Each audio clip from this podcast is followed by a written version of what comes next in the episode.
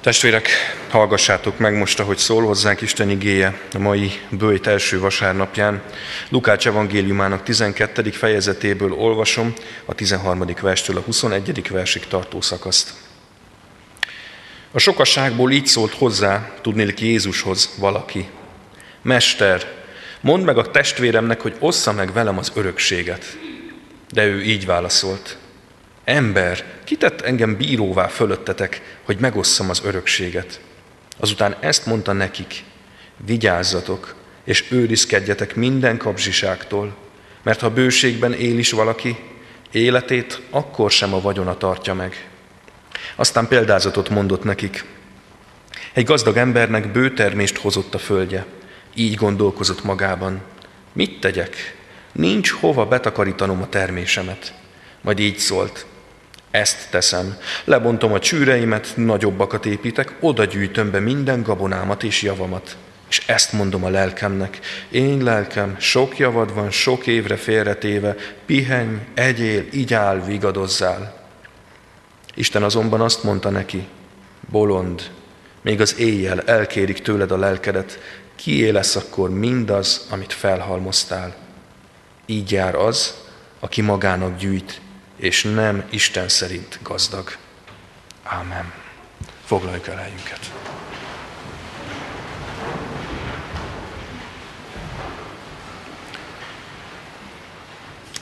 Kedves testvérek, kedves gyülekezet, néhány nappal ezelőtt elkezdődött a 40 napos nagybőjt, ez a több héten át tartó készülődés, utazás, amelynek a vég célja húsvét, a találkozás a feltámad Krisztussal. És ezen az úton, ahogyan azt hallottuk az első felolvasott igeszakaszból, bizonyos értelemben nem járunk egyedül, nem csak azért, mert itt és most együtt vagyunk közösségben, hanem mert Jézus mellé szegődhetünk, aki a kísértővel küzdött, vitázott, harcolt 40 napon keresztül ott a pusztában, amelyről hallottunk itt. Ő sem evett és ivott 40 napig, de nem ez volt számára a lényeg, hanem hanem a győzelem a kísértő felett, és a saját küldetésével, útjával, talán mondhatjuk így, identitásával való találkozás, és az abban való megerősödés. És jó, hogyha mi is innen közelítjük meg a bőjtölést, a bőjtöt, ami tudom, hogy számunkra, protestánsok, különösen is a reformátusok számára sok-sok kérdőjellel telített időszak. Gyakran azt gondoljuk, hogy nem kell, mert egyenesen talán tiltja is az egyházunk, részt venni a bőjtben, vagy egész egyszerűen feleslegesnek tartjuk. Pedig nem erről van szó, nem erről van szó. Elkövethetjük azt a hibát, hogy nem bőjtölünk, nem veszük komolyan mindazt, ami, ami a mély üzenete ennek az időszaknak is. Maradunk a felszínen.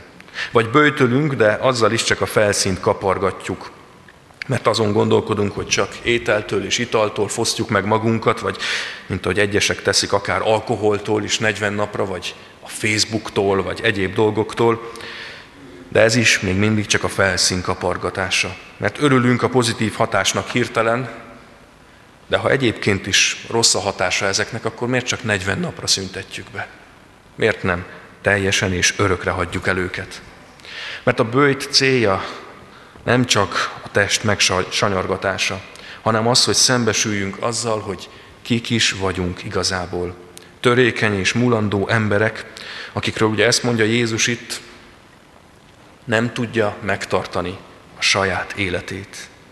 Akinek az életét akár még ma éjjel is visszakérheti Isten. Bármelyikünkre igaz ez az állítás. A bőjt célja az, hogy szembesüljünk azzal, hogy bűnös és esendő emberek vagyunk, akik távol vagyunk Istentől, de ő, ő ennek ellenére jön és közeledik hozzánk. Az ő kegyelmére szorulunk, és ő ezt nekünk meg is akarja adni. És ezt a szembesülést, ezt a lelki utat azt tudja segíteni, ha tekintetünket az anyagi világról, a mindennapos élet szükségleteiről, egész konkrétan akár ételről és italról is elfordítjuk egy kicsit, magunkba, illetve Istenre nézünk. És ma ennek a példázatnak, ennek a kis párbeszédnek és példázatnak a segítségével közeledünk mi is az élet és így a bőjt igazi értelméhez is, Krisztus üzenetéhez. Először nézzük meg azt, hogy mi a keret. Mi az a kísértés, amit elhangzik Jézus felé, és miért válaszolja azt, amit válaszol, majd pedig azzal a kísértéssel foglalkozunk, ami bennünket, mindannyiunkat megkörnyékez. Mint ha csak a kísértőt hallanánk itt, ahogy a pusztában beszélt, nem tudom, hogy kinek volt hasonló, kinek volt az az érzés, hogy hasonló ez a hang, amely megszólítja Jézust ott a tömegben. Valaki elordítja magát. Mester, mondd meg a testvéremnek, hogy ossza meg velem az örökségét. Ossza meg az örökséget velem. Tegyél igazságot, Jézus. Hozd helyre az életemben lévő problémát, azt, ami igazán feszít engem. Hiszen ezért jöttél, nem? Ha van Isten, mi mást akarhat, mint hogy ilyen helyzeteket, egy örökségen civódó testvérpárt megbékíteni, elrendezni ezeket. Ha tényleg ott a vita, már pedig azt hiszem mindannyiunknak van olyan ismerőse, akinek a családi békéje ment rá egy elrendezetlen örökség ügyére, és a Bibliában is nem egy ilyen példa van, akkor jogos és rendjén való elvárás lenne, nem? Hogy tegyen igazságot Jézus. Ezért is meglepő Jézus válasza, de nagyon is a bőjtbe illeszkedik a határozottsága, amikor keményen visszaordít ennek a tömegből felé hangzó kiáltásnak. Ember, ember, kitett engem bíróvá fölöttetek. Kicsit talán nyersebben fogalmazva, mi közön van nekem a te örökségedhez? Most ez komoly. Ez az egyetlen lehetőséged, amikor találkozol velem, és tényleg ez dobod be? Ez a te igazi nagy kérdésed? Ezzel nem fogok foglalkozni, hagyjál légy most békén. Nem ez az igazi kérdés. És a következő mondatában pedig már a tömeghez, hozzánk is fordulva, a kapzsiságtól óvja az embereket, és azt hangsúlyozza, hogy a bőség sem tudja megtartani, megmenteni, tartalommal betölteni az életünket. Valljuk meg, hogy nagyon szeretjük belerángatni Istent a mi ügyeinkbe. Persze csak akkor, amikor mi már nem tudjuk megoldani, mint ahogy ez a testvér is valószínűleg először megpróbálta meggyőzni szép szóval, vagy lehet, hogy erővel is a testvérét, de csak utána, végső kétségbeesésében szólt Jézusnak. Azt szeretnénk mi is, ha Isten a mi ügyeinkkel foglalkozna. Olyan kérdésekkel, amelyek szerintünk igazán fontosak. Hogy tegyen igazságot otthon, a családomban, a vitás helyzetekben, amikor férjemmel, feleségemmel, gyermekeimmel vitázok. Tegyen igazságot a politikában.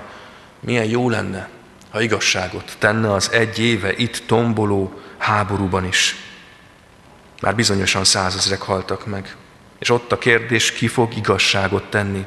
Kihez tartozzon egyik vagy másik tartomány, ki a felelős. Sokszor szeretnénk, ha Isten döntene olyan helyzetekben, amelyeket mi nem tudunk kibogozni, vagy egész egyszerűen nincs erőnk az igazságunkat rákényszeríteni a másik félre. Sok ilyen beszélgetésem van nekem is, ahol emberek azért elkeseredettek, mert nem látják Isten igazságosztó kezét az életükben. Csak a magukat Istennek kikiáltó emberek látják ezt, akik döntenek, bíróvá teszik magukat, de rendszerint csak szenvedést okoznak.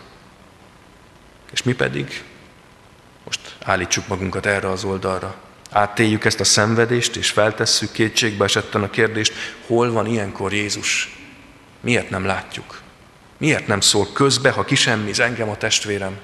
Miért nem szól közbe, amikor annyi igazságtalanság ér bennünket? Mivel foglalkozik a Mester, ha nem ezzel? És Jézus visszautasítja. Visszautasítja a mi jogosnak és szentnek tűnő vágyainkat, azt, hogy ő beálljon, és ezért küzdjön, és ezért harcoljon. Visszautasítja a kísértést az olcsó népszerűségre, pedig nagyon sokan szeretnék, ha ebbe a szerepbe belépne. És Jézus azt mondja, hogy ő nem azért jött, hogy igazságot vagy vagyont osztogasson az embereknek, hanem azért, hogy embereket vezessen Istenhez. És ettől a küldetésétől a kísértő sem, és mi sem tudjuk őt elhajlítani. A válasza az, hogy a kapzsiság a probléma. Nem tudom, hogy mit gondolt az az ember, aki ott úgy tűnik, hogy eltűnt a tömegben utána szégyenkezve, amikor ezt vágta a fejéhez Jézus. A kapzsiság a probléma. Mert a baj ott van a te szívedben. Te azt hiszed mindig, hogy a baj rajtad kívül van. A testvéred a felelős, a másik a felelős. Azt gondolod, hogy az a baj, hogy a testvéred szívtelen volt veled, és te ezért szenvedsz. De Jézus megfordítja rögtön, és azt mondja, hogy nem a te szívedben van a baj forrása. Neki is, a testvérednek is bizonyára. Talán jobban is, mint neked, de nem ez a kérdés most, hanem az, hogy a te szívedben miért van ott a kapzsiság. Talán nem gondoljuk kapzsinak, de fogalmazzuk át ezt a kérdést. Ott állunk a Mesterrel, Isten fiával szemben. És tényleg ez a legfontosabb, hogy hogy kapom meg az örökségemet. Mi lenne az a kérdés, amit mi odahoznánk, mint a bennünket leginkább izgató kérdést? Valljuk meg őszintén, nem sokkal lenne fenyköltebb, magasztosabb, lelki értelemben mélyebb, mint ez a kérdés. Miért gondolod azt, kérdezi Jézus, hogy az életed múlik azon az örökségen? Miért lesz fontosabb még az életednél is? Hiszen most ezt az egyszerű lehetőséget is erre használod fel. Ez határoz meg téged. Erről gondolod azt, hogy ezt fogja megtartani az életedet. Jézus ezt szólítja meg ma is. És a bőjt erre való időszak, hogy keressük a választ. Mi az, amitől mi reméljük, hogy megtartja az életünket? Miben reménykedünk? Mi az, ami meghatároz minket? A pusztában Jézust is ezzel kísérti meg a kísértő. Azt mondja neki, szerez magadnak vagyont, akkor leszel valaki. Ez a világ már csak így működik. Ne gondold azt, hogy majd te kívülről megváltoztatod. Aztán azt mondja neki, tegyél hatalmas, jelentős dolgokat, legyél igazi celeb, aki bekerül az esti hírekbe. Akkor majd eléred a célodat. És végül a maga nyers valóságában azt mondja a sátán, adok neked hatalmat, akkor képes leszel nagy dolgokat elérni. Akkor fogod tudni betölteni megváltói küldetésedet. És Jézus mindegyikre határozottan nemet mond. Hányan vannak pedig, akik elfogadják ma is ezeket a kísértő kezéből. Olyan szomorú látni azokat az embereket, nem csak a hírekben és a tévében, hanem itt közöttünk, a piacon találkozva, vagy az utcán beszélgetve, akik ezekre a kérdésekre nem tudnak határozott nemet mondani, mert ott vergődnek a vagyon bűvöletében. Persze a szívben lévő kapzsiság sokféleképpen álcázza magát. Bennünket általában nem milliárdokkal szokott kecsegtetni, hanem csak a tisztes, polgári biztonságra való törekvés. Szép és kedves álca, de a lényeg az, hogy a szívünket, a szívünket meg tudja tölteni vele. A lényeg az, hogy mitől reméljük az életünk megtartását. Mi az, amit nem tudnánk elveszíteni, vagy úgy éreznénk, hogy legrosszabb rémálmunk teljesedne be, hogyha megtörténne ez velünk. Megrázó történeteket is látunk. Csődbe jutott cégek romjai felett ma is, és nem csak a nagy gazdasági világválság idején emberek lesznek öngyilkosok. A nagy kérdés az, hogy mit tudunk kezdeni. Nekem is volt egy megrázó beszélgetésem egy férfival nemrég, aki elmondta, hogy el kellett menekülnie Kárpátaljáról. Mindent ott kellett hagyni, és könnyen lehet, hogy nem is fog tudni már visszatérni. De ő arra a kérdésre, hogy mi az, ami megtartja az életedet, nem azt válaszolta, hogy a házam és a vagyonom, az, amit eddig felépítettem, hanem az az Isten, aki megmentett engem ebből a helyzetből, és tudom, hogy örök életem van az ő kegyelméből. Testvérek, mitől reméljük, hogy megtartja az életünket? És Jézus közeledik a példázatban hozzánk, a mi szívünkhöz. A példázatbeli ember, aki becsapja önmagát, mert csak a felszínt látja. Olyan messze van a mélységtől, mintha csak a jéghegy tetejét látnánk. Jól tudjuk, hogy az is legfeljebb csak az egyharmadát dugja ki a víz felszín tetejére. A nagyobbik része lent van a felszín alatt. Mi pedig gyakran így éljük az életünket. Megyünk a felszínen, van, aki csak tutajon, van, aki jetskivel, valaki luxusjaktal, teljesen mindegy. Tudjuk jól, hogy ez is el tud süllyedni az utolsó is. De a lényeg, hogy a mélység iránt nincs bennünk érzék, semmilyen érzék. Az eredeti görög szövegben, ha valaki fellapozza, itt ebben a néhány mondatban 8-10 alkalommal szerepel az, hogy én és az enyém. Én és az enyém. Teljesen fókuszált az ember figyelme önmagára. Csak ez érdekli. És itt, hogyha ez lenne az sikeres élet receptje, ez az első kísértés. Az vagy, amit van. És egy borzalmas hazugság. Pedig igazán érdekes az, ahogy Jézus bemutatja ezt az embert és a gondolkodását. Mert ha megnézzük, akkor teljesen emberi, logikus, racionális, amit cselekszik. A növekedés logikáját követi. Nagy a termés, mit kell tennem? Nagyobb csűröket építeni. Lerombolom a régit, és építek egy nagyobbat. Ha meg tele van, akkor minek gürcöljek tovább? Én lelkem, élvezt, pihenj, nyugodj. Mindannyiunk álma ez, nem?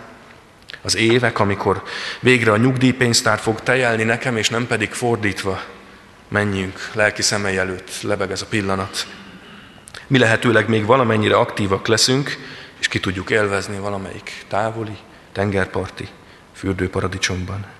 Amikor a befektetések végre célt érnek, és kifizetik az osztalékot, vagy a kamatot, és nem azt mondják sajnálkozó banktisztviselők, hogy sajnos veszteséges volt a történet. Mindannyian szeretnénk ezt. Lottón nyerni, a magunk számítása szerint biztonságban élni.